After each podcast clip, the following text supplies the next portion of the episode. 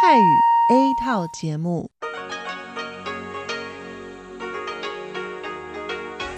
ที่นี่สถานีวิทยุเรดิโอไต้หวันอินเตอร์เนชันแนล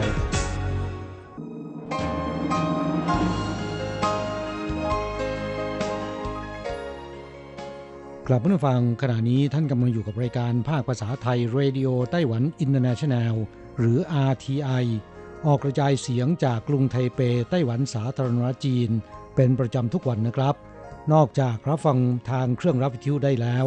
ยังสามารถรับฟังรายการผ่านระบบออนไลน์ได้ที่ thai.rti.org.tw หรือที่ RTI Fanpage นะครับ ขอเชิญติดตามรับฟังรายการของเราได้ ตั้งแต่บัดนี้เป็นต้นไป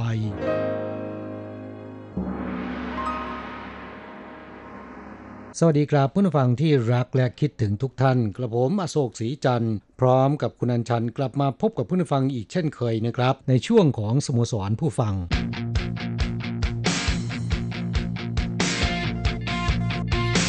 ข่าวเด่นประเด็นร้อน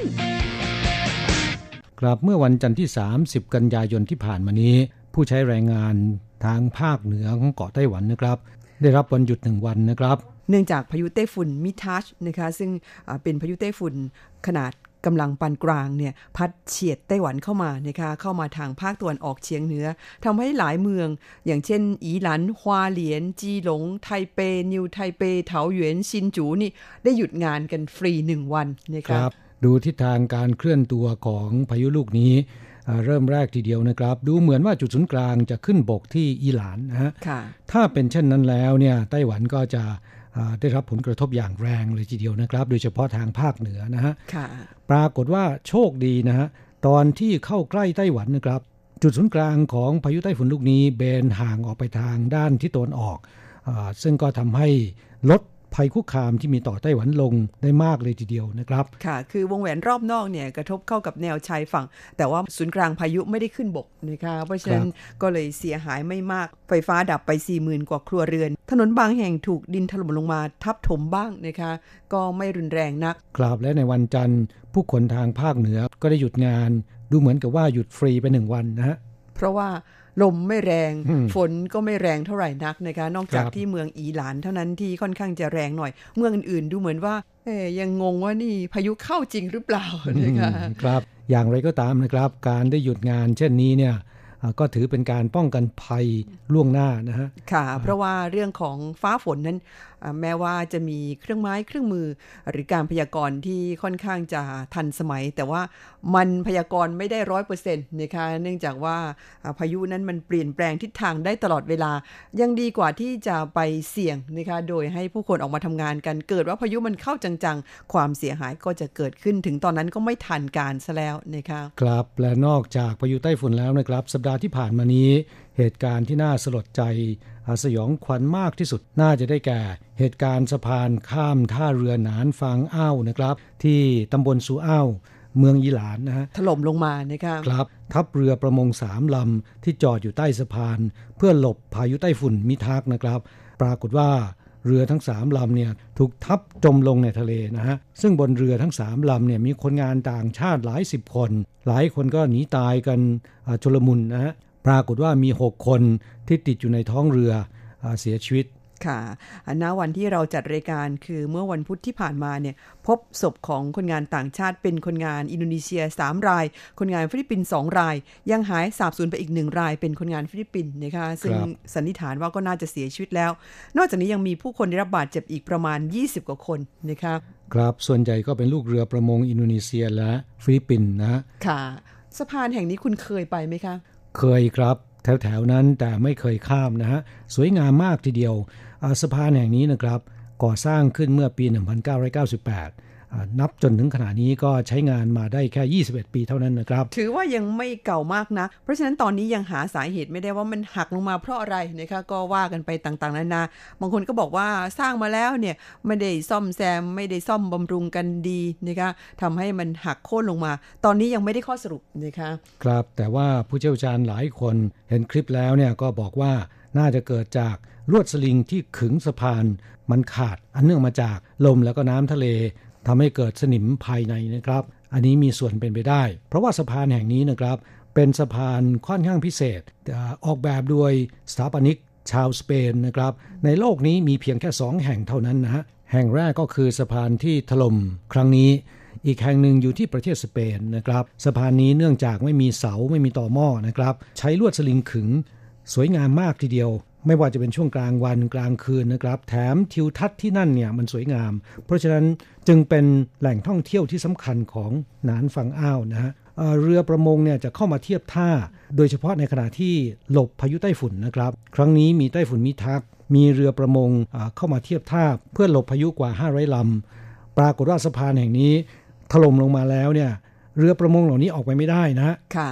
เพราะว่าตรงนั้นเป็นทางออกไปสู่ทะเลนะคะ เมื่อพายุไปเนี่ยเขาบอกปลากำลังเยอะด้วยนะคะฤดูนี้เป็นฤดูหาปลาชาวประมงเนี่ยออกไปไม่ได้ก็ไม่รู้จะทำยังไงนะคะตอนนี้วันที่เราจัดรายการอยู่เนี่ยเห็นบอกว่าอาจจะให้ทหารนะคะใช้วิธีระเบิดซากสะพานทิ้ง เพื่อเปิดทางให้เรือประมงออกไปหาปลากันนะคะครับก็จัดได้ว่าเรือประมงเหล่านี้นะครับ เป็นผู้เสียหายทางอ้อมนะฮะดิฉันว่าเจ้าของเรือที่โดนสะพานถล่มลงมาทับเนี่ยสิซวยนะเพราะเขาเห็นบอกว่าเขามีเรืออยู่ทั้งหมด5ลำแล้วก็3ลำนี่เป็นของเขาทั้งหมด โอ้โหครับ ค่าเสียหายของเรือทั้ง3ลำเนี่ยเขาบอกว่าร้อยกว่าล้านนะฮะค่ะ แล้วก็ผู้เสียชีวิตซึ่งเป็นคนงานต่างชาติทั้งหมด ตอนนี้ที่ค้นพบแล้ว5ศพอีกหนึ่งคนยังหาไม่พบ ซึ่งคาดว่าน่าจะเสียชีวิตแล้วเนี่ยทางการก็มีเงินเยียวยาให้ศพละ 5 ล้านนะคะคงต้องรอดูกันว่าสาเหตุที่สะพานถล่มลงมานั้น มันเกิดจากอะไรกันแน่คงต้องมีการตรวจสอบกันละค่ะเพราะมันเป็นเรื่องใหญ่เหลือเกินทำเอาผู้คนตกตะลึงกันทั้งประเทศนะคะดูจากภาพแล้วมันก็น่ากลัวจริง ๆ กราบเพื่อนฟังที่ติดตามจากแฟนเพจของเรานะครับ มีคลิปที่โพสต์ลงหน้าแฟนเพจ ท่านคงได้เห็นว่ามีรถบรรทุกน้ำมันคันหนึ่งนะครับกำลังวิ่งข้ามสะพานปรากฏว่าไม่พ้นนะฮะทุกคนก็เอาใจลุ้นกันใหญ่เลยนะสุดท้ายไม่พ้นร่วงตกลงบนพื้น คนขับรถซึ่งเป็นชาวไต้หวันคนนี้ หลังจากได้รับการกู้ชีวิตฉุกเฉินแล้วเนี่ย ขณะนี้พ้นขีดอันตรายแล้วนะครับโหยนี่เขาเรียกว่ายังถือว่าโชคดีมากนะคะครับพูดแบบคนไต้หวันต้องบอกมิ่งต้าถ้าพูดแบบคนไต้หวันบางคนเนี่ยก็ต้องบอกว่าไปเดินที่หน้าประตูผีมาแล้วหนึ่งรอบแล้วฮะกลับบ้านมาได้อีกนะคะโชคดีมากเลยค่ะ คราวนี้มาดูเรื่องดีๆ กันบ้างนะคะนอกจากอุบัติเหตุแล้ว ทางทบวงอนุรักษ์สิ่งแวดล้อมไต้หวันเนี่ยเขามีการจัดกิจกรรมเชิญชวนประชาชนนำมือถือที่ไม่ใช้แล้วไปรีไซเคิลนะคะ ใครที่ร่วมกิจกรรมนี้เนี่ยมีโอกาสลุ้นรางวัลเป็น iPhone นะคะซึ่งเขาจะมีการจับรางวัลกันวันที่ 14 พฤศจิกายน ครับสำหรับคนต่างชาติเนี่ยก็คิดว่าน่าจะได้นะ ได้เหมือนกันนะคะโดยวิธีการก็ง่าย ๆ คุณเอามือถือที่คุณไม่ใช้แล้วนะคะไปที่ร้านขายมือถือ บอกว่าต้องการรีไซเคิลหรือว่าหุยโชนะคะครับโดยเอาที่อยู่แล้วก็ เลขบัตรประจำตัวนะครับ ถ้าเป็นคนงานต่างชาติเนี่ยก็เอาเลขบัตร ARC ให้ไว้นะครับค่ะหลังจากนั้นรอลุ้นรางวัลวันที่ 14 พฤศจิกายนนะคะครับเหตุที่ต้องมีการรีไซเคิลเนี่ยก็เนื่องมาจากว่าปัจจุบันนะครับ ผู้คนใช้มือถือกันมาก แล้วก็มีการเปลี่ยนมือถือ ปรากฏว่ามือถือเก่าเนี่ยทิ้งไว้ที่บ้านนะครับ ซึ่งก็อาจจะเป็นไปได้ว่าเจ้าของเนี่ยอยากจะ ใช้เป็นมือถือสำรองนะฮะอีกเรื่องหนึ่งก็คือถ้านำไปทิ้งเนี่ยกลัวว่าข้อมูลส่วนตัวจะรั่วไหล เพราะฉะนั้นเก็บไว้ที่บ้าน ก็เลยทำให้มือถือเก่าๆเนี่ยมีค่อนข้างเยอะนะครับ อัตราในการรีไซเคิลตั้งแต่ปี 2009 ถึงปี 2018 นะครับ ปีที่แล้วเนี่ย รีไซเคิลมาแล้วทั้งหมด 27 ล้าน6แสนเครื่องนะครับ สัดส่วนในการรีไซเคิลมีเพียงแค่ 34เปอร์เซ็นต์นะฮะ ค่ะ แล้วก็จากสถิติเนี่ยบอกว่าคนไต้หวันเนี่ยซื้อมือถือใหม่กันเฉลี่ย ปีละประมาณ 6 ล้านเครื่องนะคะก็คือประมาณ 1 ใน 3 ของประชากรไต้หวันเนี่ยเปลี่ยนมือถือใหม่กันแทบทุกปีนะคะครับทุก 3 คนจะมีการเปลี่ยนมือถือใหม่ 1 คนนะฮะในทุกปี แล้วทีนี้เพื่อนฟังคงจะคิดถามอยู่ในใจว่าเขารีไซเคิลมือถือเก่า แล้วนำไปทำอะไรกันนะฮะขอเรียนให้ทราบว่า มือถือเก่านะครับ ภายในมีชิป มีอุปกรณ์อิเล็กทรอนิกส์ ซึ่งก็มีส่วนผสมของทองคำอยู่นะครับ ทางทบวงอนุรักษ์สิ่งแวดล้อมของไต้หวันบอกว่า มือถือประมาณ 22,000 เครื่องนะครับ สามารถสกัดทองคำได้ 1 กิโลกรัม ดูจากจุดนี้เนี่ยก็น่าสนใจนะค่ะ ซึ่งในไต้หวันนั้นก็ตอนนี้เนี่ยทางการเขาก็มีการส่งเสริมอุตสาหกรรมเขาเรียกอุตสาหกรรมรีไซเคิลนะคะครับทำขยะให้เป็นทองว่างั้นเถอะค่ะ แต่ว่าเนื่องจากเทคโนโลยีทางด้านนี้เนี่ย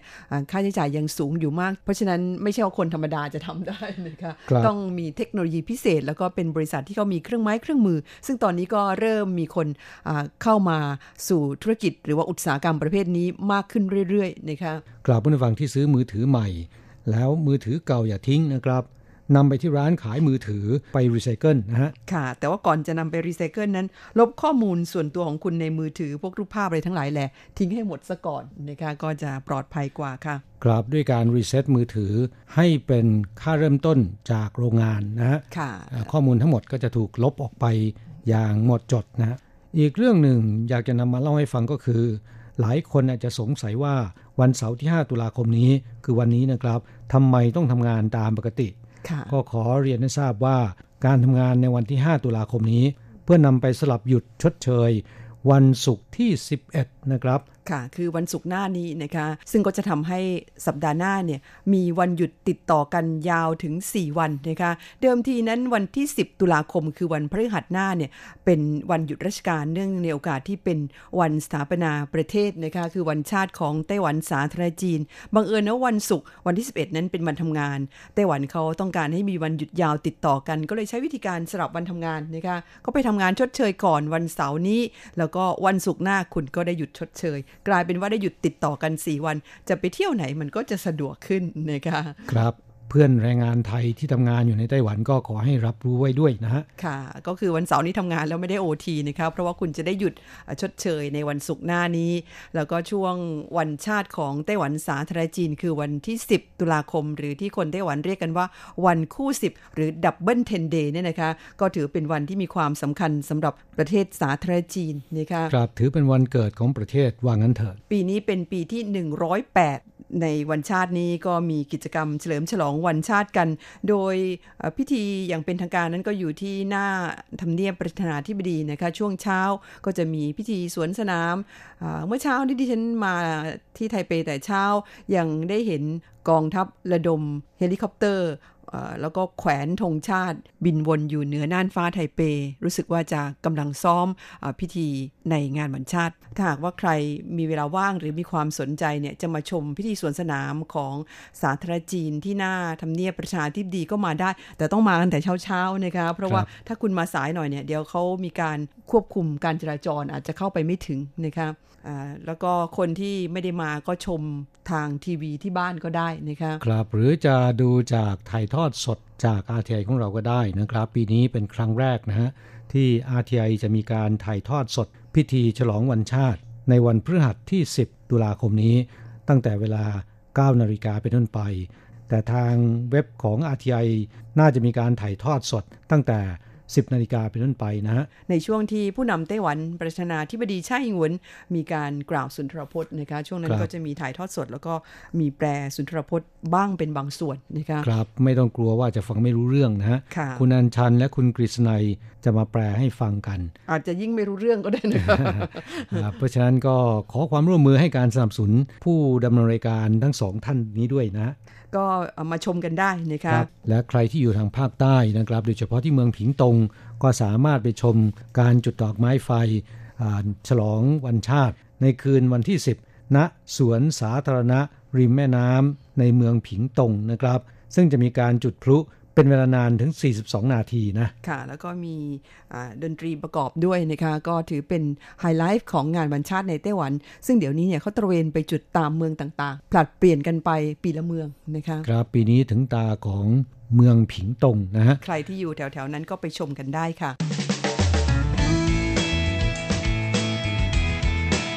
คลายความทุกข์ ปันความสุข ครับช่วงนี้มาตอบจดหมายของผู้ฟังที่เขียนมาจากที่ประเทศไทยนะครับ ฉบับแรกนั้นเป็นจดหมายแบบดั้งเดิมของคุณธีรพงศ์จิตการุณนะคะซึ่งส่งใบรายงานผลการรับฟังเข้าสู่รายการมา 2 ฉบับด้วยกันก็มีทั้งหมดถึง 8 แผ่นนะคะก็ขอบคุณคุณธีรพงศ์เป็นอย่างยิ่งค่ะ คุณธีรพงศ์นั้นอยู่ที่บางกอกน้อยกรุงเทพมหานครนะคะ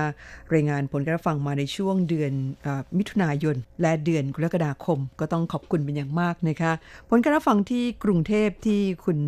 ธีรพงศ์ส่งเข้ามาในคลื่น 9625 นั้นดูจากตารางแล้วรับฟังได้ชัดเจนดีนะคะ คุณธีรพงศ์สรุปรายงานผลการรับฟังประจำเดือนมิถุนายนเข้ามาบอกว่า รายการภาคเช้าช่วง 7 โมงถึง 8 โมง ที่ขนาดคลื่น 9625 ยังคงรับฟังได้ชัดเจนดีนะคะ แล้วก็มีเพียงบางวันเท่านั้นที่มีเสียงซ่าเบาลงมา แล้วก็มีเสียงแทรกตลอดเวลาสำหรับภาคกลางคืนช่วงเวลา 3 ทุ่มถึง 4 ทุ่ม ขนาดคลื่น 9415 นั้น รับฟังได้ดีกว่าช่วงเวลา 4 ทุ่มถึง 5 ทุ่ม ที่ขนาดคลื่น 9625 ซึ่งที่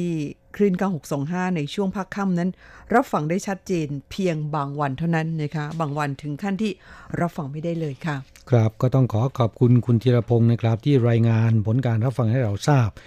เป็นประจำทุกวันนะครับ แล้วก็และที่น่าสนใจก็คือใบรายงานผลการรับฟังของคุณจิรพงษ์นั้น บรรจงเขียนนะตัวหนังสือสวยงามอ่านง่ายนะครับ ค่ะ ก็ต้องขอบคุณเป็นอย่างมากสำหรับผลการรับฟังในช่วงเดือนกรกฎาคมที่คุณธีรพงศ์ส่งเข้ามานั้น บอกว่าภาคเช้ายัางคงรับฟังได้ชัดเจนดีเกือบทุกวัน ส่วนภาคค่ำนั้นที่คลื่น 9415 นั้นช่วงเดือนกรกฎาคมเนี่ยรับฟังได้ชัดเจนเกือบทุกวันทีเดียวผลการรับฟังนั้นก็ชัดเจนดีมากนะฮะอยู่ในระดับ 4-5 นะครับอมองดูว่าคุณธีรพงศ์ใช้เครื่องรับวิทยุรุ่นไหนยี่ห้ออะไร ถึงได้รับฟังได้ดี เช่นนี้นะครับนี่ขนาดอยู่ในกรุงเทพมหานครนะฮะปรากฏว่าคุณธีรพงศ์เนี่ยใช้กรุนดิกรุ่นเซตไลท์500 นะครับ ก็เป็นเครื่องรับวิทยุคลื่นสั้น รุ่นมืออาชีพ มีหน้าล่ะผลการรับฟังถึงค่อนข้างชัดเจนนะครับ ค่ะอขอขอบคุณคุณธีรพงศ์นะคะที่ช่วยรายการของเรา รายงานผลการรับฟังเข้ามาอย่างสม่ำเสมอส่งมาทุกเดือนเลยทีเดียวนะคะครับจดหมายของผู้ฟังอีกท่านหนึ่งครับอยู่ที่กรุงเทพมหานคร จากอนุสาวรีย์บางเขน กรุงเทพมหานครนะครับ คุณดานในไทยพาณิชย์ เขียนเป็นอีเมลเข้าสู่รายการ บอกว่ากระผมก็เป็นแฟนของรายการ RTI มานานแล้วครับ แต่ส่วนใหญ่ฟังจากทางเน็ต เขียนจดหมายอีเมลเข้าสู่รายการฉบับนี้ ก็มีความประสงค์อยากจะขอหนังสือที่แจกนะครับ ซึ่งก็หมายถึงหนังสือนิตยสารไต้หวันพาโนรามานะครับกราบนิตยสารไต้หวันพาโนรามาเล่มนี้นะครับ ไม่ใช่เป็นของ RTI ของเรานะฮะเป็นของกระทรวงการต่างประเทศนะครับ ซึ่งเป็นนิตยสารที่รายงานเกี่ยวกับไต้หวันในเชิงลึกนะครับ ไม่ว่าจะเป็นด้านวัฒนธรรมเศรษฐกิจสังคมการท่องเที่ยวอาหารการกินนะฮะใครที่ต้องการจะทราบเรื่องราวเกี่ยวกับไต้หวันในเชิงลึกเนี่ยอ่านนิตยสารเล่มนี้แล้ว ไม่ผิดหวังแน่นอนนะครับ ซึ่งภาคภาษาไทย RTI ช่วยนิตยสารไต้หวันพาโนรามา แปลฉบับภาษาไทย และทางสำนักพิมพ์เนี่ย ก็ได้มอบนิตยสารไต้หวันพาโนรามาแต่ละฉบับนะครับ ให้กับรายการของเราจำนวนหนึ่งนะฮะเพื่อส่งให้กับเพื่อนผู้ฟังของเราที่ชื่นชอบนิตยสารเล่มนี้ผู้ฟังท่านใดที่ยังไม่ได้รับนะครับ และมีความสนใจ ก็เขียนจดหมายแจ้งความประสงค์เข้าสู่รายการได้นะครับสำหรับคุณดนัยเราได้จัดส่งไปให้เป็นที่เรียบร้อยแล้วนะครับ ที่ถนนพหลโยธิน แขวงอนุสาวรีย์เขตบางเขน กรุงเทพมหานครนะครับ ค่ะ หลังจากที่ทางสถานีของเราเลิกทำจุลสาร RTI แล้ว ในปัจจุบันเนี่ยก็หันมาแจกนิตยสารไต้หวันพาโนรามานะคะซึ่งเป็นนิตยสารราย 2 เดือน คือ 2 เดือนออกมา 1 ฉบับนะคะก็เป็นเรื่องราวเกี่ยวกับไต้หวันในแง่มุมต่างๆ ซึ่งแต่ละฉบับนั้นล้วนแล้วแต่น่าสนใจ เพียงแต่ว่าอาจจะค่อนข้างเป็นวิชาการกว่าจุลสาร RTI ของเรานะคะครับก็เหมาะสำหรับเพื่อนผู้ฟังที่ต้องการจะรู้เรื่องราวของไต้หวัน ในระดับที่ลึกลงไปนะครับจดหมายของผู้ฟังท่านต่อไป เขียนมาจากคุณอิทธิกรตั้งจิโรธนานะครับ จากที่ซื่อเซ่อจีศรีสเกตนะครับคุณอิทธิกรเขียนจดหมายเข้าสู่รายการฉบับนี้นะครับ ก็เป็นอีเมล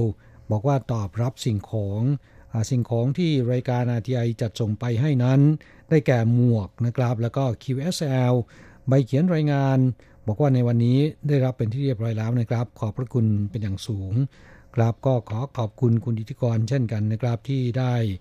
ช่วยเรารายงานผลการรับฟัง RTI เป็นประจำนะครับ และก็ต้องขอขอบคุณคุณอิทธิกรและภรรยา ทุกครั้งที่เราจัดงานนัดผู้ผู้ฟังที่กรุงเทพมหานครนะครับ คุณอิทธิกรพร้อมด้วยภรรยาเนี่ย ก็จะขับรถจากศรีสะเกดบึงมาที่กรุงเทพมหานครนะฮะค่ะมางานนี้โดยเฉพาะทุกครั้งไม่เคยขาดนะฮะค่ะ ได้เห็นหน้าคุณอิทธิกรก็รู้สึกอบอุ่นใจ แต่ก็เกรงใจนะคะว่าแม่เดินทางกันไกลเหลือเกินนะคะแสดงถึงความมีน้ำใจและความเป็นมิตรที่มีต่ออาทีไอของเรานะแล้วก็ความตั้งใจจริงที่จะมาพบเจอกับผู้จัดนะคะเอาไว้ครั้งต่อไป ก็ต้องรบกวนให้มาอีก จดหมายฉบับต่อไปมาจากในไต้หวันกันบ้างคุณอาอูนะคะ ก็เป็นแฟนประจำในรายการอีกท่านหนึ่งอยู่ที่เรือนจำกุยซานค่ะ ที่นครเทาหยวน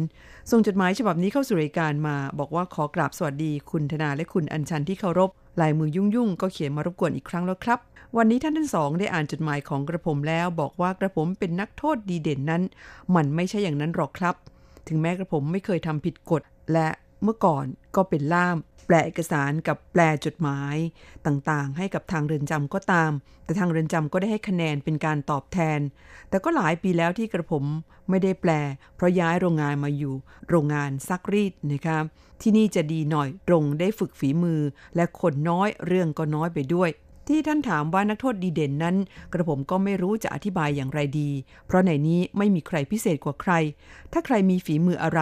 เรียนรู้เร็ว เขาก็ให้เลือกไปในแผนกที่เหมาะสม ได้ไม่ได้ก็อยู่ที่ตัวเองมากกว่า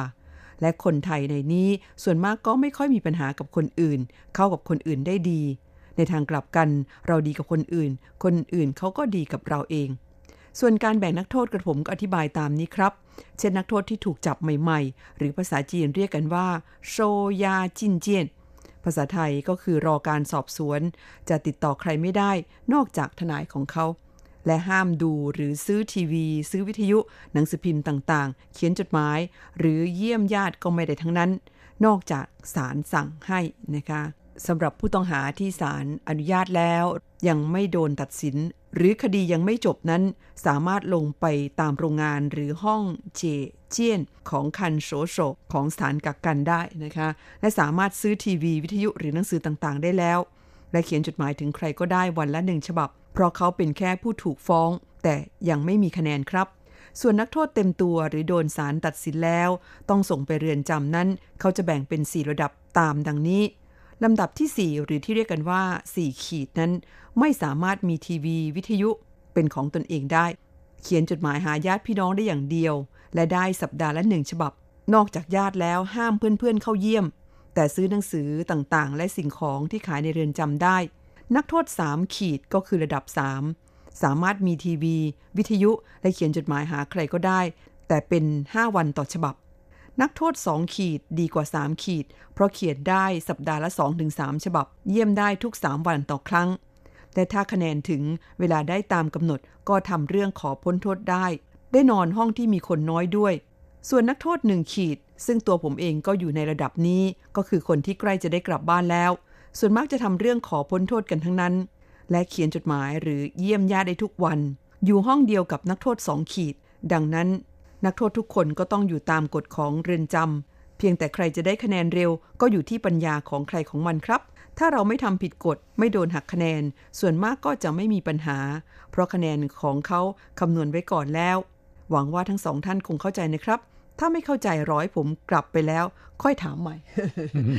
ค่ะ ก็ขอบคุณสำหรับเรื่องราว กี่ยวกับการแบ่งระดับของนักโทษในเรือนจำนะคะ ดูแล้วเขาก็มีระเบียบอยู่เหมือนกันนะคะแน่นอนครับ เนื่องจากผู้ต้องขังในเรือนจำมีจำนวนมากนะครับ จะต้องมีกฎระเบียบนะไม่งั้น การบริหารจัดการคงจะวุ่นวายนะครับเรือนจำกลางไทเปที่กุยซานเนี่ยกระผมเองเคยเข้าไปข้างในหลายครั้งนะฮะก่อนจะถึงเรือนพักของผู้ต้องขังเนี่ยนะครับ จะต้องผ่านที่ทำการของเรือนจำก่อน ซึ่งจัดดอกไม้สวยงามนะครับ เป็นสวนดอกไม้เนี่ยมองไปแล้วเนี่ยไม่เหมือนกับเป็นเรือนจำเลยนะครับ สวยงามมากทีเดียวนะ จึงมีคนเรียกกันว่าเป็นบ้านพักตากอากาศคำเรียกนี้สมกันจริง ๆ นะฮะค่ะ แต่ดิฉันว่าคงไม่มีใครอยากจะเข้าไปอยู่มากนักนะคะถูกต้องครับ แต่จากจุดนี้ก็สะท้อนให้เห็นว่าเรือนจำในไต้หวันนั้นเขาก็ยังพยายามที่จะสร้างบรรยากาศให้นักโทษที่ถูกกักขังที่นั่นเนี่ยได้ชื่นชมกับความสวยงามตามธรรมชาติบ้าง เป็นการผ่อนคลายความเครียดน่าจะเป็นฝีมือของนักโทษนะค่ะและสำหรับคุณอาวูและเพื่อนๆ ที่ยังอยู่ในเรือนจำขอให้ทุกอย่างราบรื่น และก็ได้รับอิสรภาพในเร็ววันนะะค่ะ ขอเอาใจช่วยนะคะอีกฉบับหนึ่งนะครับ เขียนมาจากคุณยุพาแซลี ผู้นฟังที่รับฟังรายการอยู่ในไต้หวันนะครับ คุณยุพาเขียนเป็นอีเมลเข้าสู่รายการ ลงวันที่ 18 สิงหาคมที่ผ่านมานะครับ บอกว่าสวัสดีค่ะยุพาลีนะคะเช้าวันที่ 18 สิงหาคมนี้ฟังรายการช่วงสโมสรผู้ฟัง ทราบว่าทางไต้หวันขึ้นค่าแรงของแรงงานต่างชาติ ก็ดีใจค่ะ ฟังอย่างใจจดใจจ่อสรุปสุดท้ายก็คือยกเว้นผู้ช่วยงานบ้าน และผู้อนุบาลก็รู้สึกน้อยใจค่ะ แต่ก็ไม่เป็นไร ต้องยอมรับกฎกติกาของเขานะคะ ถึงยังไงก็ตามก็ต้องยอมรับค่ะ เพราะมีอยู่มีกินทุกวันนี้ได้ก็เพราะว่าไต้หวัน และดีใจกับเพื่อนๆแรงงานไทยที่ทำงานอยู่ในโรงงานด้วยนะคะ ค่าแรงขึ้นเยอะเลยทีเดียว ขอให้ตั้งใจทำงานเก็บเงินแล้วก็ไปใช้ที่บ้านเรานะคะ ยังไงก็ดีกว่าอยู่ที่บ้านเรา บอกว่าขอบคุณอาจารย์ธนาและคุณอัญชันมากเลยนะคะที่อยู่เคียงข้างพวกเราชาวแรงงานตลอดมา บอกว่าวันที่ 11 สิงหาคมที่ผ่านมานี้ รู้สึกดีใจมากค่ะ ที่ได้เจอเพื่อนๆเยอะแยะมากมาย แล้วก็เจอคุณผู้จัดรายการทุกคน แต่ละคนก็หล่อสวยทั้งนั้นเลย ก็ต้องขอบคุณคุณยุพาด้วยนะครับ ที่เขียนจดหมายเข้าสู่รายการ แล้วก็ขอแสดงความชื่นชมนะครับ ในความใจกว้างในความอดทนของคุณนะบอกว่ารู้สึกน้อยใจแต่ว่าก็ยอมรับเพื่อนได้เรื่องของการปรับค่าจ้างนะฮะสำหรับค่าจ้างขั้นต่ำนั้น ปรับขึ้นตามกฎหมายมาตรฐานแรงงาน เนื่องจากผู้อนุบาลและผู้ช่วยงานบ้านที่ทำงานอยู่ในบ้านอยู่ในครัวเรือนของนายจ้างนะครับ ไม่ได้บังคับใช้กฎหมายฉบับนี้ เพราะฉะนั้นจึงไม่ได้อยู่ในข่ายของการปรับขึ้นแต่อย่างใดนะฮะแต่อย่างไรก็ตามนะครับสำหรับแม่บ้าน ผู้อนุบาล ผู้ช่วยงานบ้านคนไทยที่มาทำงานที่ไต้หวันนะครับ ขณะที่ยื่นขอรับรองเอกสาร ทางสำนักงงานแรงงานไทย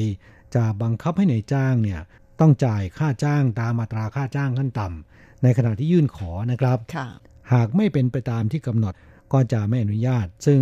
ในจ้างส่วนใหญ่ที่ว่าจ้างคนงานไทยก็รู้ดีนะครับ และปฏิบัติตามกฎระเบียบที่ทางสำนักงงานแรงงานไทยตั้งขึ้นนะเพราะฉะนั้นค่าจ้างของคนงานไทย แม้นจะไม่มีการปรับขึ้นทันทีทันใด ตามการปรับขึ้นของอัตราค่าจ้างขั้นต่ำแต่ถ้าเทียบกับ ค่าจ้างของผู้อนุบาลอีก 3 ชาติแล้วนะครับ ของไทยนั้นจะสูงกว่านะผู้อนุบาลของอินโดนีเซีย เวียดนามและฟิลิปปินส์นะครับพวกเขายังมีเงินเดือนอยู่ที่ 17,000 เหรียญไต้หวันเท่านั้นนะ คือถ้าเทียบกับแรงงานในภาคการผลิต เราอาจจะน้อยใจ แต่ถ้าเทียบกับผู้อนุบาลอีก 3 ชาติแล้วของไทยจะสูงกว่านะฮะค่ะ ตรงกับภาษิตจีนที่เขาบอกว่า 比上不足比下有余นะคะ ครับ แปลตรงๆก็คือดูจะน้อย ถ้าเทียบกับคนที่อยู่เหนือกว่าเรา แต่ก็ดีกว่ากลุ่มคนที่มีค่าจ้างต่ำกว่าเรามากมายนะฮะหรือคนที่ด้อยกว่าเรานะคะความหมายที่แท้จริงก็คือให้เราพอใจในสิ่งที่มีอยู่นะคะเพราะว่าก็ไม่ได้ด้อยจนเกินไปนะคะครับก็ขอให้เพื่อนผู้ฟังที่เป็นแรงงานไทยทำงานอยู่ในไต้หวันนะครับมีกำลังใจในการต่อสู้กับหน้าที่การงานทำงานราบรื่นและมีความสุขเมื่อครบสัญญาแล้ว กลับบ้านอย่างสมเกียรตินะครับ ก็ขอให้ทุกคนหอบความสำเร็จกลับไปให้คนที่บ้านได้ร่วมกันชื่นชมค่ะ ขอเอาใจช่วยทุกๆทท่านนะคะสำหรับวันนี้นั้นเวลาของเราหมดลงซะแล้วค่ะ เราทั้งสองต้องอำลาจากผู้ฟังไปชั่วคราว จะกลับมาพบกันใหม่ที่เก่าเวลาเดิมในสัปดาห์หน้าสำหรับวันนี้ สวัสดีครับ สวัสดีค่ะ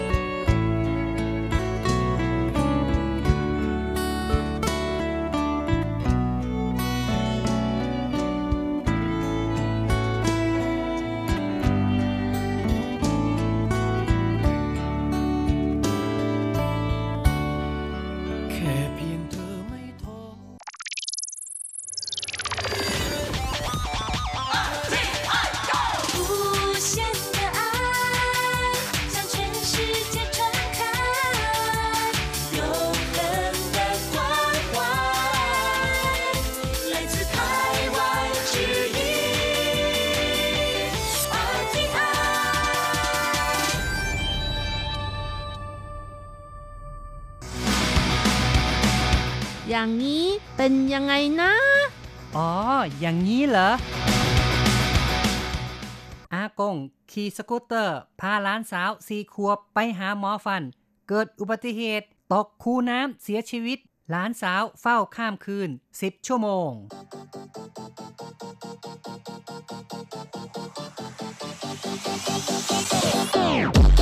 อย่างนี้คุณจะว่ายังไง สวัสดีครับ คุณผู้ฟังที่รักครับ พบกันอีกแล้วในอย่างนี้คุณจะว่ายังไงนะครับ ผมแสงชัยกิตติภูมิวงศ์ค่ะดิฉันรจรัตน์ยนต์สุวรรณค่ะ ครับ ในวันนี้เราจะพูดถึงเรื่อง อากงตกคูน้ำเสียชีวิต หลานสาววัยสี่ขวบเฝ้าอยู่ทั้งคืนเลยเนี่ย เป็นเรื่องที่ฟังแล้วก็น่าเศร้าสลดจริง ๆ เลยนะครับ ค่ะ แล้วก็หลานสาวก็ไร้เดียงสาด้วยนะคะ ไม่รู้ว่าเกิดเหตุอะไรขึ้น ครับ ร้องไห้อยู่ตรงนั้นแหละ แล้วก็รออยู่จนข้ามคืนนะครับ จนรุ่งเช้าจึงจะมีคนมาพบครับ ก็เป็นเหตุการณ์เกิดขึ้นที่เมียวลี่ในไต้หวันนะครับใช่คุณผู้ฟังค่ะรู้จักเมียวลี่กันหรือเปล่าครับเมียวลี่ก็อยู่ทางภาคเหนือของไต้หวันนะครับ ก็ถ้าหากว่าจะไล่เรียงจากไทเปลงไปใช่ไหมก็จะไปเจอเท้าเยวนเท้าเยวนก็จะไปเจอซินจูเนาะนะครับ จากซินจูก็ไปเหมียวลี่ค่ะ ใช่ คนที่นั่งรถไฟนี่คงจะสามารถไล่เรียงได้ ก็จะพบสถานีรถไฟตามลำดับอย่างนี้แหละนะครับ และที่เมียวลี่นี่ก็ถือว่าเป็นสถานที่ที่มีบรรยากาศดีนะครับ นับว่าเป็นเมืองที่อยู่ติดชายฝั่งทะเลทางฝั่งแปซิฟิกนะครับ มีแหล่งที่เป็นธรรมชาติ มองภูเขาก็ได้ มองท้องทะเลก็ได้นะครับ ที่นี่ก็จะมีที่เรียกว่า ตำบลโฮ่หลงนะครับ ก็เป็นจุดที่เกิดเหตุนั่นเองก็จุดที่อากงพาหลานจะไปหาหมอ แล้วก็สะดุดทาง อาจจะมีสิ่งที่กีดขวางอยู่นะครับ ก็สะดุดทำให้ตกคูน้ำแล้วก็เสียชีวิตไปนะครับ ค่ะ พูดถึงตำบลโฮ่หลงนะคะ ก็เป็นตำบลที่มีสถานีรถไฟความเร็วสูงอยู่ที่นี่ด้วยค่ะ ครับ ก็คือว่ารถไฟความเร็วสูง ที่วิ่งมาถึงเมียวลี่เนี่ยก็จะมีสถานีอยู่ที่นี่เองนะครับ ที่โฮหลงนี้นะครับ ก็ทำให้ที่นี่มีการขยายเศรษฐกิจเจริญรุ่งเรืองขึ้น ในอนาคตอาจจะมีเส้นทางที่เชื่อมต่อกับตำบลจูนันและตำบลโถเฟินของเมืองซินจูอีกด้วย เพราะฉะนั้นก็จะกลายเป็นปริมณฑลที่ใหญ่ในอนาคต แล้วก็ยังมีการพัฒนาอุตสาหกรรม ประเภทไบโอเทคโนโลยี การแพทย์ อยู่ในเขตของเมียวลี่อีกด้วยค่ะ ครับ ก็คาดว่าจะมีการดึงดูดกระแสการลงทุนจากภายนอกเข้ามานะครับ เพราะฉะนั้นก็จะเป็นการสร้างงานให้กับคนในท้องถิ่นด้วยทำให้เยาวชนแล้วก็คนหนุ่มสาวนั้นมีการสร้างอาชีพขึ้นมาได้นะครับ ค่ะ นอกจากนี้แล้วในเรื่องของการเกษตรนะคะ ที่นี่ก็มีชื่อเสียงในเรื่องของการปลูกแตงโม และถั่วลิสงค่ะครับได้ชื่อว่าเป็นราชาแตงโม และ ราชาถั่วลิสง โอ้เนาะแหมก็เรียกว่ามีชื่อเสียง จนได้รับการขนานนามว่าเป็นราชาในด้านแตงโมกับถั่วลิสงเลยนะครับ ค่ะ คงอร่อยนะคะที่ตำบลโฮ่หลงนะคะ นอกจากนี้นะคะ ในเรื่องของวัฒนธรรมค่ะ ก็มีศาลเจ้าเจ้าแม่มาจูที่ผู้คนนับถือกันมาก โดยเฉพาะชาวฮกเกี้ยนนะคะ ใช่ครับ ก็ทำให้ที่นี่มีกลิ่นอาย วัฒนธรรมที่มีอยู่มากค่ะอืมแล้วก็ยังมีท่าเรือจับปลายังมีจุด ชมธรรมชาติ แล้วก็คนในท้องถิ่นก็เป็นคนที่มีมิตรไมตรีอีกด้วยค่ะ ครับแหมดีจังเลยนะครับ ก็น่าไปท่องเที่ยวนะครับ ในจุดแห่งนี้ครับ ก็เชื่อว่าในอนาคตนั้นที่นี่ก็คงจะเป็นจุดที่มีความสำคัญอีกแห่งหนึ่ง ทั้งในแง่ของอออุตสาหกรรม แล้วก็การท่องเที่ยวด้วยล่ะครับ เอาละครับเราก็ได้แนะนำสถานที่ให้คุณผู้ฟังได้รู้จักกันพอสมควรนะครับ ก็คือที่ตำบลโฮหลงของ เมืองเมียวลี่นะครับ เอาละครับต่อไปเรามาฟังข่าวสังคมกันดีกว่าครับ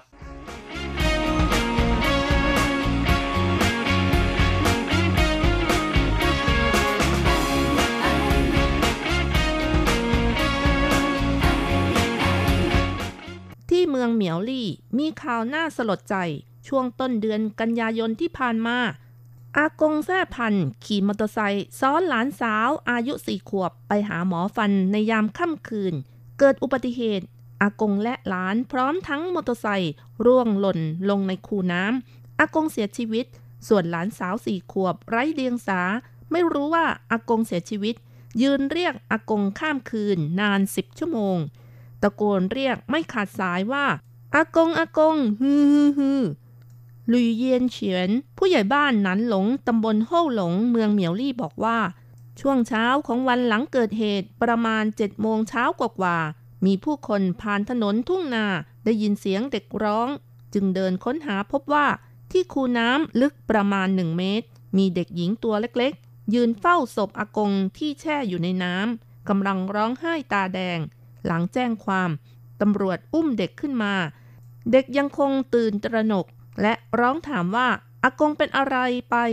อากงจะมาเลอจากข่าวแจ้งว่าเกิดเหตุในช่วงค่ำคืน บริเวณถนนที่เกิดเหตุไม่ค่อยมีผู้คนผ่านไปมา ดวงตาของเด็กน้อยแดงจากการร้องไห้ ขาทั้งสองขาวซีด จากการแช่อยู่ในน้ำเป็นเวลานานจนผิวหนังเหี่ยว ทั้งตัวมีรอยถูกยุงกัด หลังนำเด็กน้อยส่งโรงพยาบาลพบว่าค่า CPK สูงกว่าปกติ คาดว่าเป็นผลจากการยืนท่าเดียวนานๆ จนกระทั่งกล้ามเนื้อได้รับความเสียหายจำเป็นต้องเข้ารับการรักษาที่โรงพยาบาล จากการสัมภาษณ์เพื่อนบ้านระแวกที่อากงอาศัยอยู่พบว่า หลานสาวและอากงมีความใกล้ชิดกันมาก อากงรักหลานมาก มักจะซ้อนมอเตอร์ไซค์รับส่งหลานไปโรงเรียนก่อนเกิดเหตุ หลังจากที่หลานสาวบอกว่าปวดฟัน อากงไม่รีรอ และไม่คิดว่าเป็นเวลาค่ำคืนแล้ว บึ่งมอเตอร์ไซค์ซ้อนหลานสาวไปหาหมอทันที แต่ไม่คาดคิดเกิดอุบัติเหตุระหว่างการเดินทาง ลูกสาวคนเล็กของอากงบอกว่า ตีห้ากว่าของเช้าวันที่เกิดเหตุ ทุกคนในบ้านได้ออกตามหาอากงและหลานสาว แต่หาไม่เจอ นิสัยส่วนตัวอากงไม่ดื่มเหล้าสูบบุหรี่แต่มีโรคประจำตัวคือ ความดันโลหิตสูงและโรคหัวใจ ไม่ทราบว่ามีความเกี่ยวพันกับสาเหตุของการเสียชีวิตของอากงหรือไม่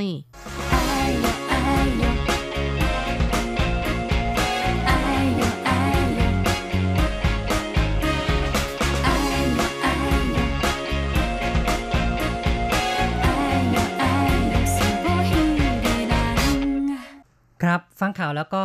น่าเศร้าเหมือนกันนะครับ ที่อากงต้องมา จบชีวิตลงทั้งทั้งที่ก็หวังดีกับหลานสาว หลานเจ็บฟันรีบพาไปหาหมอในทันทีเลยนะครับ แต่คงจะเป็นเพราะว่าเส้นทางค่อนข้างจะอันตรายในยามค่ำคืนนะครับ อากงอาจจะเผลอไปหน่อย อาจจะไม่ระวังก็เลยเกิดอุบัติเหตุนะครับ ค่ะ ในยามค่ำคืนของไต้หวันนะคะ โดยเฉพาะในต่างจังหวัดนะคะ ส่วนใหญ่ก็จะมืดมืดๆค่ำๆนะคะ ไม่มีแล้วไฟก็ถนนหนทางก็จะค่อนข้างแคบ เพราะว่าเป็นถนนที่เดินผ่านไปมาตามหมู่บ้าน แล้วก็มีการปลูกเอ่อพวกการเกษตรหรือว่าปลูกข้าวกันนะคะ ใช่ครับก็คือเป็นท้องร่องท้องนานะครับ เพราะฉะนั้นก็มีโอกาสที่จะตก ไปใน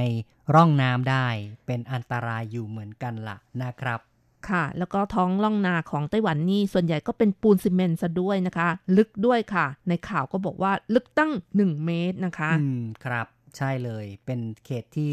มีความอันตรายไม่น้อยเลยแหละนะครับ ครับต่อไปเราก็มาฟังเพื่อนๆมองเรื่องนี้กันอย่างไรบ้างครับค่ะเราก็มาเริ่มกันที่ Facebook กันนะคะ เรามีคำถามไปค่ะว่า เหตุการณ์น่าสลด ขับรถยามค่ำต้องระวัง คุณเคยขับรถตามท้องนาในไต้หวันหรือไม่ รู้สึกอย่างไร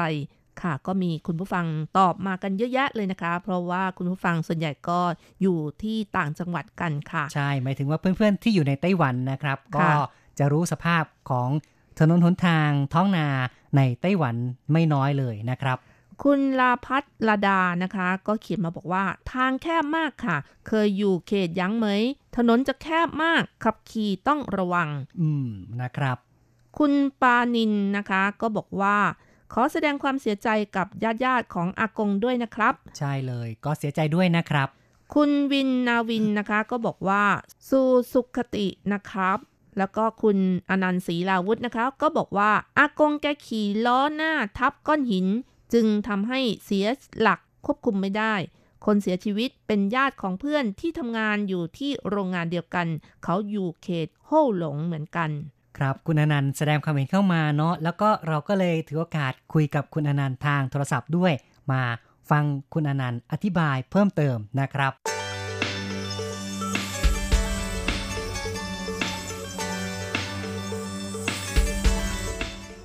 ก็อยากจะคุยเรื่องอากงตกคูน้ำอะที่เราได้โพสต์ข้อความใน Facebook คุณอนันต์เห็นบอกว่า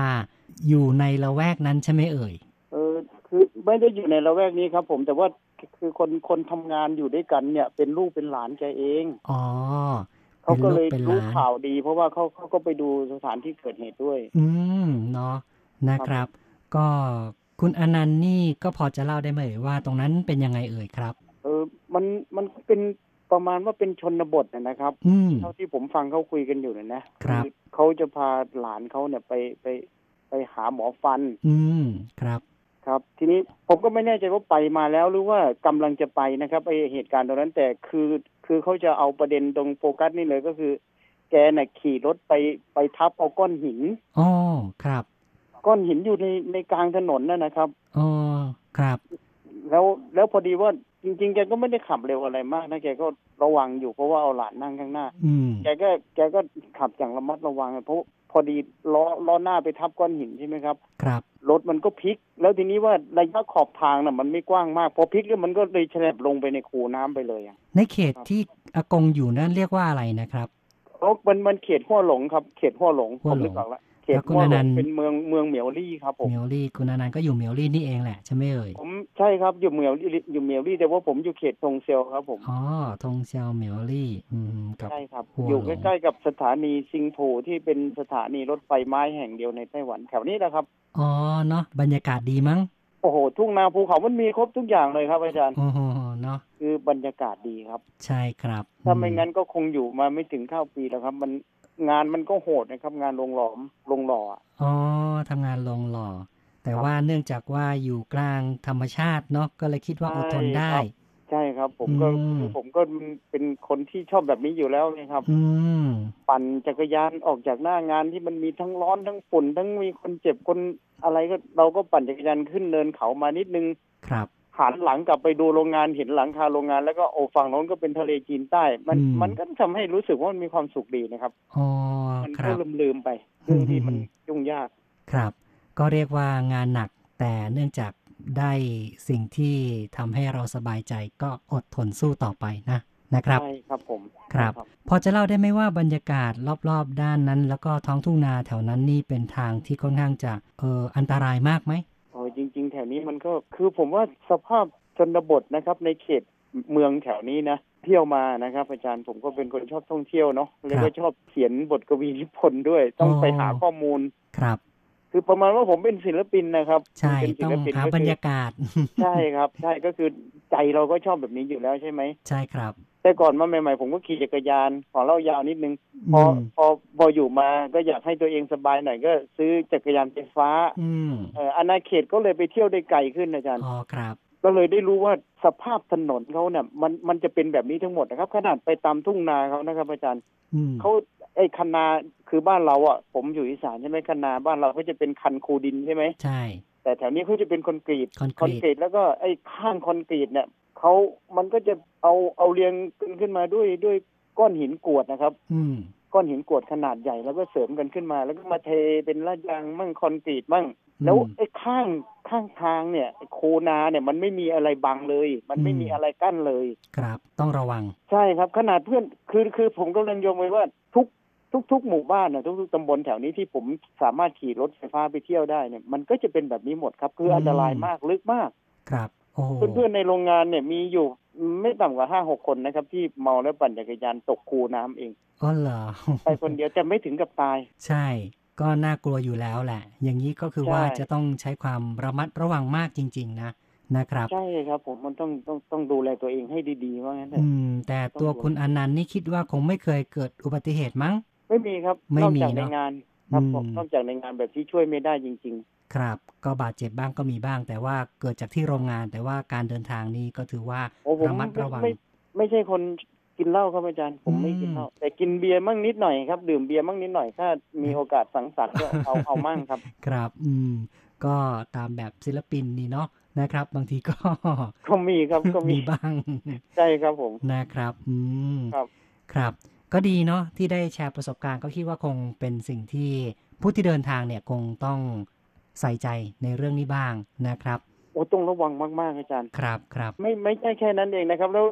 บางอย่างถ้ามีโอกาสผมก็อยากจะให้เพื่อนๆได้ระมัดระวังมั่ง คือ ถ้าอาจารย์มีโอกาสได้ประชาสัมพันธ์นะครับ ครับ คือเราขี่รถไปเนี่ย ถนนที่ผมเคยกลับไปกลับมาเนี่ยอยู่จะเก้าปีอยู่แล้วตรงเนี้ยอืมแล้วเวลาหนึ่งที่ฝนตกหนักน้ำมันท่วมเป็นแอ่งไอ้ถนนอืมที่เราเคยขี่ประจำนี่แหละครับ ไอ้ข้างล่างน่ะมันมีถุงพลาสติกนะครับ ผมอ๋อผมก็ขี่รถมอเตอร์ไซค์ของผมไอ้รถไฟฟ้าของผมไปคนเดียวนี่แหละ ไม่มีใครมาแซงมาสวนอะไรหรอกผมก็ขี่ไปคนเดียว ไปแล้ว ไปเหยียบเอาถุงพลาสติกนะครับ มันมันเขาลื่นถลายไปเลยอะ ลื่นใช่ น่ากลัวครับ โอ้แล้วหน้าผาตรงนั้นถ้าเลยไปอีกสักสี่เมตรนะ แต่ว่าไหลถนนก็กว้างอยู่ อืม โอ้โห สูงประมาณสิบเมตรนะอาจารย์โอ้โห ถ้าลงไปนี่ไม่ต้องพูดถึงเลยเลยครันั่บนน่ะสิครับ อืม นั่งป๋องกลับบ้านเลยเลยครับ ไม่ได้นั่งเครื่องแล้วน่ากลัว ใช่ใช่ใช่คืออันตรายนะมันมีครับอยู่ทุกที่แม้แต่ ตรงที่เราเคยไปเองบ่อยๆประจำประจำมันก็ยังอืมยังมี ต้องมองทางให้ดีว่างั้นเถอะใช่ครับผมต้องคระมัดระวังให้ต้องสังมากเกตทางให้เยอะๆ โดยเฉพาะขับเวลาค่ำคืนนี่ต้องมีไฟส่องนะครับๆใช่อย่าครับไปผมแบบมืดๆนะผมไม่ไม่ไหวไม่ไหวจะอาศัยนะครับว่าอาศัยความชำนาญเนี่ยไม่ได้เลย ใช่ใช่ใช่ก็ขอบคุณนะครับที่พูดคุยกับเรานะครับ ครับผมครัยิบนดีครับ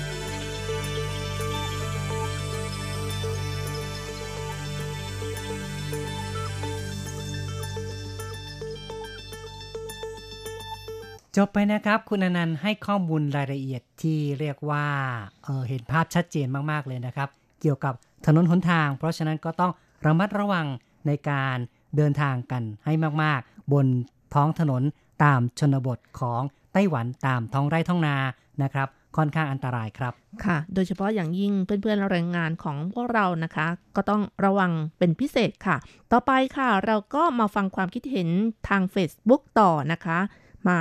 ฟังคุณประยุทธ์เขียนมาก็บอกว่า ขอแสดงความเสียใจครับอากง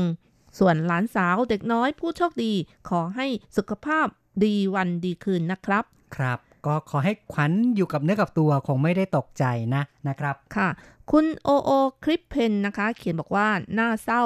ปลอที่ไต้หวันนาเขามีระบบชนลประทานส่งน้ำนึกถึงบ้านเราเลย อ๋อ ครับ คือในไต้หวันนี่เรียกว่าจะเป็นระบบที่ว่าน้ำไหลจากที่สูงนะครับ ก็จะไหลจากนาคนนี้ต่อไปที่นาอีกคนนึงนะครับ โดยที่ไม่ต้องมีการสูบน้ำคือไม่ต้องใช้เครื่องสูบน้ำเป็นระบบการจ่ายน้ำที่มีประสิทธิภาพสูงมากเลย นี้ก็ต้องถือว่าน่ายกย่องนะครับ เกี่ยวกับเรื่องของการวางแผน เรื่องการชลประทานของไต้หวันครับ ค่ะ คุณสงกรานนะคะ เขียนมาบอกว่าน่าสงสารครับ ดีนะที่ไม่ใช่คลองน้ำลึก ส่วนคุณ วชิรพลนะคะ ก็เขียนมาบอกว่า บางทีอากงคงรีบจะพาหลานสาวไปหาหมอ จนทำให้เกิดอุบัติเหตุ ถ้ารออีกหน่อย ปลอบหลานให้เข้านอนก่อน รอให้เช้า ข่าวเศร้าคงไม่เกิด ขอแสดงความเสียใจด้วยครับ อืม อาจจะเป็นเพราะอากงนี่ห่วงหลานมากเกินไปก็เป็นไปได้นะครับคุณธินกรนะคะ เขียนมาบอกว่าน่าสงสารครับ แต่ตามท้องนามันก็น่าจะมีรถผ่านไปมาบ้างทำไมถึงขนาดนั้นเลย ครับต้องบอกว่าเปลี่ยวนะจริง ๆ นะครับค่ะในชนบทนี่บางที่ ก็ตลอดคืนหรือว่าหลาย ๆ วันเนี่ยอาจจะไม่มีคนผ่านไปก็เป็นไปได้นะครับ คุณประพันธ์นะคะ เขียนมาบอกว่าถนนตามนาไต้หวันมีแต่ร่องน้ำระบบการจ่ายน้ำเขาดีมาก สูงชัน แค่ไหนเขาก็มีน้ำขับรถต้องระวังหน่อย ตอนกลางคืน ถนนแคบมากด้วย ใช่เลยนะครับ ต้องระมัดระวังครับ คุณฟ้าสางนะคะ เขียนมาบอกว่า คลองน้ำใกล้ถนนมีทั้งดีและเสีย ถ้าเป็นไทยแลนด์ตายทุกวันเพราะเมา แหมนี่ก็ไม่รู้จะพูดยังไงเลยนะครับ ค่ะคุณจักริดนะคะ เขียนมาบอกว่าขับเร็ว หรือว่าถนนอาจจะไม่ดีเท่าไหร่ครับ ครับ ก็ถึงแม้ไม่ขับเร็วก็ต้องระวังก็อย่างที่คุณอนันต์บอกมา บางครั้งเนี่ยแม้เราผ่านทุกวัน แต่บางวันนี่เกิดมีพลาสติกใบหนึ่งหล่นลงไปเท่านั้นน่ะนะครับ เรียกว่ารถผ่านไปก็อาจจะถลายลื่นลงไปได้เลย เพราะฉะนั้นเนี่ยก็ต้องดูทางให้ดีๆกันล่ะ คุณเมสันเอี่ยมสีเขียนมาบอกว่าอากงขี่มอเตอร์ไซค์กลางคืน แกคงจะหูตาไม่ดี โดนแสงไฟที่รถสวนมาที่ทิ่มตา จนทำให้ตาพร่ามัวมองไม่เห็นจึงเกิดอุบัติเหตุอืมอาจเป็นไปได้ ครับก็เป็นการตั้งข้อสังเกตแต่ก็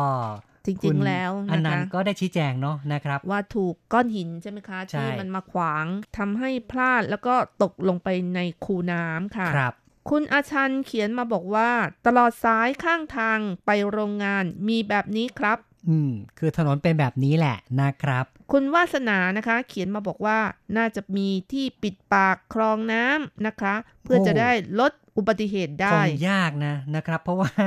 ท้องนานี่ก็มีคูน้ำร่องน้ำไปตลอดหมดเลย ถ้าเกิดว่าจะทำทั้งหมดนี่ต้นทุนมหาศาลนะใช่ค่ะคงไม่ไหวละนะครับ เพราะฉะนั้นก็ต้องอยู่ที่การระมัดระวังของคนใช้รถใช้ถนน แต่ต้องบอกว่าโดยทั่วไปคนก็คุ้นแล้วก็ระวังอยู่เพียงแต่ว่าบางครั้งเนี่ย ถ้าประมาทนะครับ หรืออย่างคนเมาเนี่ยก็จะมีโอกาสเกิดอุบัติเหตุได้มากครับ คุณวินิตก็เขียนมาบอกว่า ใครไม่เคยตก แสดงว่ายังมาไม่ถึงไต้หวัน จะมีประสบการณ์เหมือนกัน สงสัยเมานะครับด้วยใช่ไหมคะอืมไม่ทราบเหมือนกันอันนี้ค่ะนะครับ คุณขุนเขาแห่งสายลมนะคะ เขียนมาบอกว่าถ้าเป็นอย่างนั้นยอมเป็นคนที่มาไม่ถึงไต้หวันดีกว่าอ๋อจะได้ไม่เจ็บตัว ใช่ตอบคุณวินิตไปนะครับอย่างนี้นะคะ ใช่ถูกต้องเลยนะครับ แล้วก็คุณจานคงนะคะ ก็เขียนมาบอกว่า เคยแต่ชนเสาไฟข้างถนนค่ะอ๋อแม่ทำไมล่ะแม่ไม่ระวังเหรอสงสัยอาจจะเมาด้วยมั้งครับ ต่อไปค่ะ เราก็มาฟังความคิดเห็นจากทางอีเมลกันบ้างนะคะ เริ่มกันที่คุณเรวดีนะคะ เขียนมาบอกว่า น่าสงสารเด็ก อุบัติเหตุเกิดได้ทุกเวลาเลยนะ ครับ ต่อไปค่ะ อาจารย์เกษมทั้งทองนะคะ เขียนมาบอกว่า อากงเป็นความดันโลหิตสูง และโรคหัวใจ หลานสาวสี่ขวบ บอกปวดฟัน รีบพาไปหาหมอ ทางไปก็ไม่ค่อยมีไฟให้แสงสว่างทำให้สกูตเตอร์ตกคูน้ำเคราะดีที่หลานสาวไม่เสียชีวิตด้วย ผมเองเป็นโรคความดันโลหิตสูง เท่าที่สังเกตตัวเอง หากมีความเครียด หรือโมโหความดันจะขึ้น จะต้องรีบหนีจากเรื่องนั้นๆ หรือไม่ก็ปล่อยวางให้ใจสงบ คิดเสียว่าเรื่องนิดเดียวเอง อากงคงคิดมากที่หลานสาวบอกว่าปวดฟัน และรีบพาไปหาหมอ ทางไปก็ไม่สว่าง ความดันก็เลยขึ้น เมื่อขึ้นสูงๆ จะอ่อนเพลียไม่มีเรี่ยวแรง เป็นเหตุให้บังคับสกูตเตอร์ไม่ได้ จึงอืมร่วงตกคูน้ำเสียชีวิต ครับ ก็เป็นการตั้งข้อสังเกตจากอาจารย์เกษมนะนะครับ แต่ว่าตามเนื้อข่าวไม่ใช่ผู้สื่อข่าวจากคุณอนันต์ ก็บอกว่าเป็นเพราะก้อนหินขวางอยู่ด้านหน้ารถนะครับ ค่ะ แล้วก็เสียหลักใช่ไหมคะ ครับ ต่อไปค่ะ คุณเมสันเอี่ยมศรีนะคะ เขียนมาบอกว่า นานๆ อย่างนี้จะว่ายังไง จะมีข่าวสลดใจแบบนี้มานำเสนอ ได้อ่านแล้วหดหูครับ สงสารเด็กครับอืมอุบัติเหตุครั้งนี้ ขี่มอเตอร์ไซค์เวลากลางคืน อากงอาจหูตาไม่ดี เจอไฟจากรถที่มาทิ่มตา หรือด้วยโรคประจำตัวอาจจะทำให้วูบก็น่าเป็นไปได้ครับแต่ก็ยังดีที่เด็กน้อยไม่บาดเจ็บใช่แต่ยุงกัด และอาการกล้ามเนื้อเสียหายก็จะหนักพอสมควรนะครับ ครับ ก็ยังถือว่าเป็นความโชคดีในความโชคร้ายที่เด็กนั้นไม่ได้เป็นอะไรนะครับ คุณชัยนรงค์นะคะ เขียนมาบอกว่าฟังแล้วหดหูขอแสดงความเสียใจกับญาติญาติๆของอากงแท่พันธุ์ด้วย ครับ เป็นการแสดงความห่วงใยความเสียใจเข้ามา เอาละครับก็จบไปนะครับ นานาความเห็นนานาทัศนะจากเพื่อนๆผู้ฟังของเราครับ ที่ได้พูดถึงเรื่องของอากงตกคูน้ำเข้ามานะครับ เราคงจะต้องกล่าวสรุปแหละครับว่าจริง ๆ แล้ว ในไต้หวันนี่ถ้าจะพูดถึงถนนหนทางในเมืองนั้นก็เป็นถนนทางที่มีความเป็นมาตรฐาน สามารถเดินทางได้อย่างง่ายอย่างสะดวกปลอดภัย แต่ว่าถ้าเป็นท้องทุ่งนานะครับ อันนี้ถนนเนี่ยค่อนข้างจะแคบมากเลยนะครับ และโดยปกติแล้ว นาข้าวก็ต้องมีระบบส่งน้ำมีร่องน้ำอยู่ในทุกแปลง ในทุกแห่งทุกขนนะครับ เพราะฉะนั้นจึงมีร่องน้ำอยู่ตลอดทั่วไป ซึ่งก็ต้องระมัดระวังมากในการที่จะเดินทางบนเส้นทางเหล่านี้ค่ะนะครับ นอกจากนี้แล้วคันนานี้ก็ส่วนใหญ่เป็นปูนซีเมนต์เป็นส่วนใหญ่เลยนะคะใช่เพราะว่ามีการเก็บกักน้ำไว้ด้วยนะคะ ครับ ก็แน่นอนเลยนะครับ เมื่อ มีร่องน้ำก็อาจจะเกิดอุบัติเหตุได้ และสิ่งนี้ก็ได้สร้างความเศร้าสลดใจคือทำให้อากงคนหนึ่งนะครับ ที่จะพาหลานไปหาหมอเนี่ยต้องมาจบชีวิตลงซะด้วยนะครับ ซึ่งภาวะปัจจุบันเนี่ยผู้สูงอายุในชนบทนั้นก็มากขึ้นเรื่อยๆนะครับ เพราะฉะนั้นการเดินทางของบุคคลเหล่านี้ ก็กำลังกลายเป็นเรื่องที่น่ากังวลอย่างหนึ่งอยู่เหมือนกันนะครับ ค่ะ แล้วก็ในปัจจุบันนะคะก็มีการออกกฎหมายเกี่ยวกับการขับขี่รถด้วยนะคะ เกี่ยวกับผู้สูงอายุเพื่อความปลอดภัยค่ะ โดยเฉพาะอย่างยิ่ง คนสูงอายุที่มีอายุครบ 75 ปีบริบูรณ์นะคะ ก็จะต้องต่อใบขับขี่ขับรถใหม่ทุก 3 ปีด้วยนะคะ แล้วก็มีการตรวจสภาพร่างกายตลอดจนสมรรถภาพการรับรู้ของ ผู้ขับขี่ หรือว่ามีใบรับรองแพทย์ด้วย ซึ่งสิ่งเหล่านี้ก็เป็นสิ่งที่เอ่อตระหนักในเรื่องของความปลอดภัยด้วยค่ะก็นับว่าเป็นมาตรการอย่างหนึ่งที่จะดูแลผู้สูงอายุนะครับ ในเรื่องของการขับขี่ ถือว่าเมื่ออายุมากแล้วก็ควรจะต้องมีการมาตรวจเช็คร่างกายดูว่ายังเหมาะกับการที่จะขับขี่ยานพาหนะต่างๆ ต่อไปหรือไม่นะครับ นี่ก็ถือว่า เป็นเรื่องที่ควรจะปฏิบัติอยู่เหมือนกันไม่งั้นเนี่ยผู้เฒ่าผู้แก่นี่ก็โอ้โหน่ากลัวนะคะ เวลาคิดว่าขับมอเตอร์ไซค์ไปข้างนอกนี่เห็นแล้วบางทีสายไปใส่มานี่น่ากลัวมากเลยใช่ค่ะนะครับ เพราะว่ามีความเคยชินว่าเคยขับมาตั้งแต่หนุ่มนะครับ จนถึงแก่แล้วก็คิดว่าไม่เป็นไรอืมยังขับได้อยู่ทั้งทั้งๆที่จริง ๆ แล้ว สภาพร่างกายอาจจะไม่เหมาะสมแล้ว สภาพร่างกายไม่อำนวย แต่ว่าใจสู้นะคะ ก็เป็นเลยอย่างนั้นขับไป ขี่ไปแบบอื้อหือก็เลยไปเกิดแบบเร็วเลยเกิดนะคะเรื่องหน้าเศร้าสลดขึ้นมาจนได้แหละนะครับ เอาละครับเราก็พูดคุยกันมาพอสมควรนะครับ ในช่วงท้ายรายการมาฟังเพลงปิดท้ายกันครับ ค่ะก็มาเพลินเพลง เพราะๆที่ชื่อว่าต้องลี่เสี่ยงเฉียนนะคะ แรงขับเคลื่อนไปข้างหน้า จากการขับร้องของวังตงเฉิงค่ะ หลังจากที่ฟังเพลงกันแล้ว เราสองคนพร้อมทั้งผู้จัดทำรายการก็ต้องขออำลาไปชั่วคราวก่อน อย่าลืมกลับมาพบกันใหม่ในครั้งต่อไปนะคะ สวัสดีค่ะ สวัสดีครับ有种感觉开始蔓延渴望前进不畏风雨证明自己迈开脚步没有退路追逐属于我的冒险旅途。抛开所有束缚，决定义无反顾。不怕路多辛苦，想赢就别怕输，动力向前不停，坚持不能放弃，跟着希望前行，如此坚定，这是梦的轨迹，突破极限前进。飞一般感觉，天空掠过耳边，不断超越，最高的峰巅。迈开脚步，没有退路，勇敢追逐属于我的冒险旅途。抛开所有束缚。决定义无反顾，不怕路多辛苦，想赢就别怕输，动力向前不停，坚持不能放弃，挑战我自己，跟着希望前行，如此坚定。这是梦的轨迹，突破极限前进，每一份感觉，疾风掠过耳边，不断超越最高的峰巅。